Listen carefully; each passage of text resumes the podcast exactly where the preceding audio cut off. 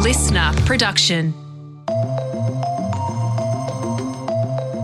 Hey, I'm Sasha Barbagat. Thanks for joining me on this extra episode of The Briefing. Like her or love her, Britney Spears is a pop culture icon. I've grown up watching her every single move. I was five when she released Baby One More Time. I'd dance along to her music videos. I was 13 when she got hitched to Kevin Federline and had her first baby. And then just a year later, I watched on with the rest of the world as she had her very public breakdown.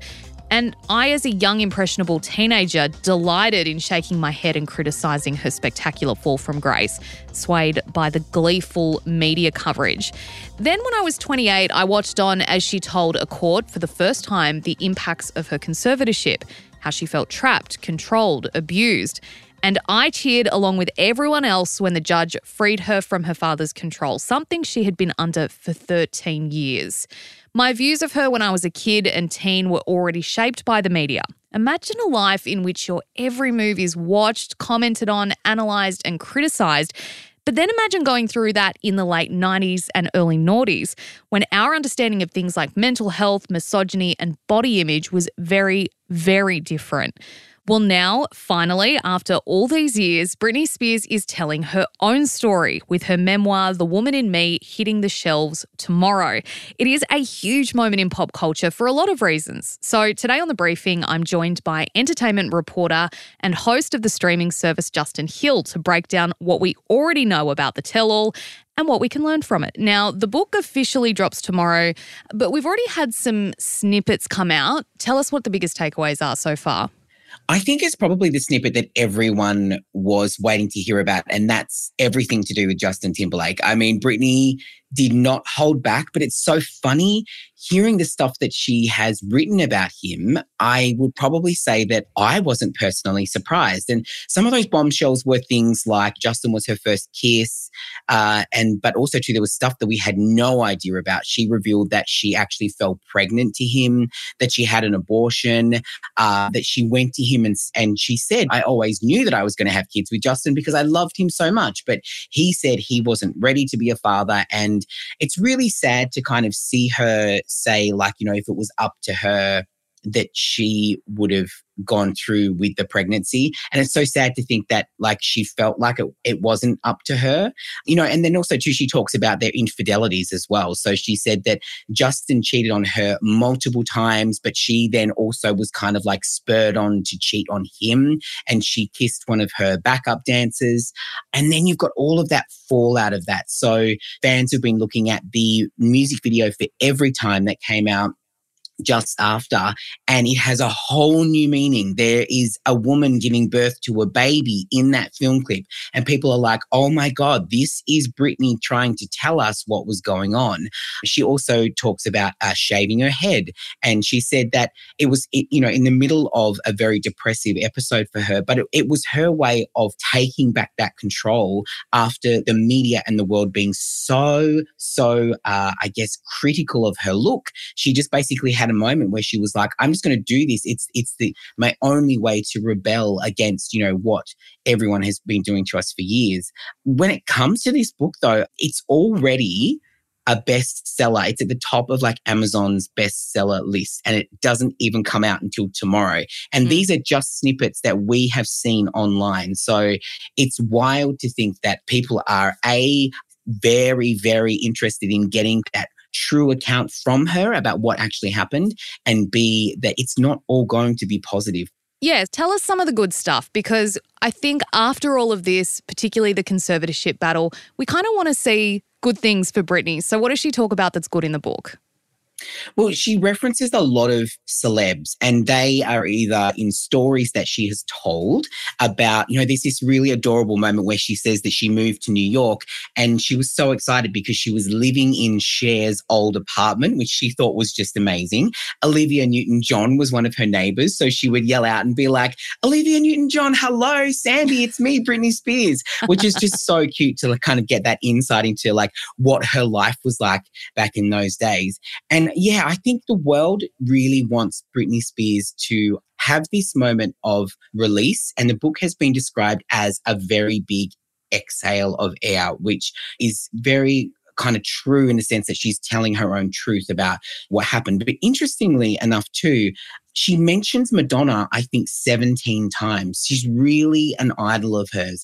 And she talks about how she went up to her at an award show and said hello and asked her if she could uh, collaborate with her. And she just says that had she have done things over again, she would have probably loved to have kind of followed Madonna's trajectory a little bit more in the sense that of taking ownership over like who she was as an artist. She also mentions like Mariah Carey. And I know that this book has made a lot of celebs worried. Justin Timberlake in particular. Christina mm. Aguilera was asked the other day about like what she thought about appearing in the book. Christina gets away with like barely a scratch. I mean, she just says the media used to pit them against each other, but they spent a lot, lot of time together. The only negative thing she really says is that Christina talked about, she thought it was a good idea that her and Justin got back together, which she thought was a bit weird. But mm. as well as getting those little gold nuggets into what her life was like in those happy times, I feel like the world post this book would love to see Britney. I mean, me personally, I would love to see her bring out new music and do things she actually wants to do. But I feel like this might be her way of just saying, please just leave me alone for a few years. I just want to live my life. I want to spend my money. I want to drive my car around. I want to have coffee and I want to hang out with my girlfriend. Because she does say she essentially has quit the industry. She said that quite a few times just on Instagram. She said, This is why I've quit the business. So mm. in her mind, she has left the business, and we just have to leave it up to her as to what she wants to do moving forward. Yeah, tell us about how she wrote this book. So some people might not realize that she did use a ghostwriter. What do you know about that? Mm you don't want to ruin the illusion of the fact that an artist or, or, a celebrity has written their own book, but it's very common for people to use a ghostwriter. In that process, essentially what happens is they'll go and have um, meetings with the ghostwriter they will tell their story and it will be recorded. And then the ghostwriter will put it into words and then collaborate with the celebrity to make sure that it is in their words. You know, they might say, Oh, I wouldn't say this like this. Could you change this and whatever? Britney has actually apparently worked with an American journalist, Sam Lansky. Uh, he's an author himself. He's written um, for a few other people. Ghostwriting is one of those things, though, that's not really publicly acknowledged unless it is. So it can be clearly stated that it would be celebrity and Sam Lansky. But in this case, they want the world to feel that Britney has actually written it herself. But the way that people are describing it is that yes, it's dramatic and yes, there are a lot of bombshells in it, but it's actually quite funny and she has a lot of candor and she just is really enjoying showing this playful side of herself as well. What do you think's next for Britney, this book you said you feel is kind of a message to the public to go, here's my side of the story. Leave me alone for a little while. Do you anticipate, mm. though, that maybe we'll see some more music in the future? She collabed with Elton John recently. I mean, what do you think's next for Britney after all of this? Well, she talks about the collaboration with Elton John in the book, and she says how honored she was to to be a part of that. I feel we are going to see a wave of unreleased Britney songs, of Britney remixes, of Britney content, of people leveraging off the fact that she is such a hot topic at the moment. But I just don't feel that we will see any music from her just yet. I feel like she wants a break and she wants to be left alone for a while. And then she might return to this the spotlight, but it may not be under music, it might be under something else because today in the book, she talks about her audition for the notebook, the movie. And she says how she's glad that she didn't get it because she wouldn't have been able to work on her album, which went on to be a bestseller.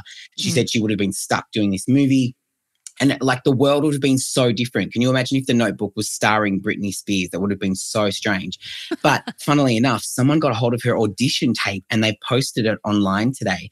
And she's really, really good. She cries.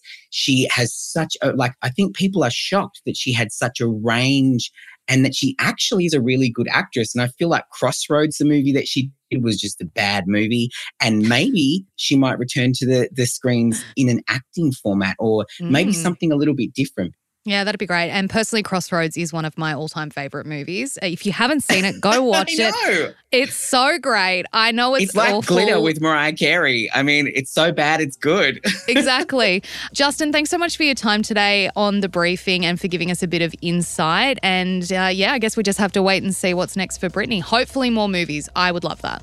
Uh, me too. I mean, I'll be there at the cinema with you and we'll go and see it together. Unbelievable. Thanks for your time today. Yeah, great. My pleasure. that was entertainment reporter Justin Hill taking us through the ins and outs of Britney Spears' memoir, which hits Aussie bookshops tomorrow. And that is all we have time for on today's extra episode of The Briefing. Tom and the team will be back tomorrow morning at 6.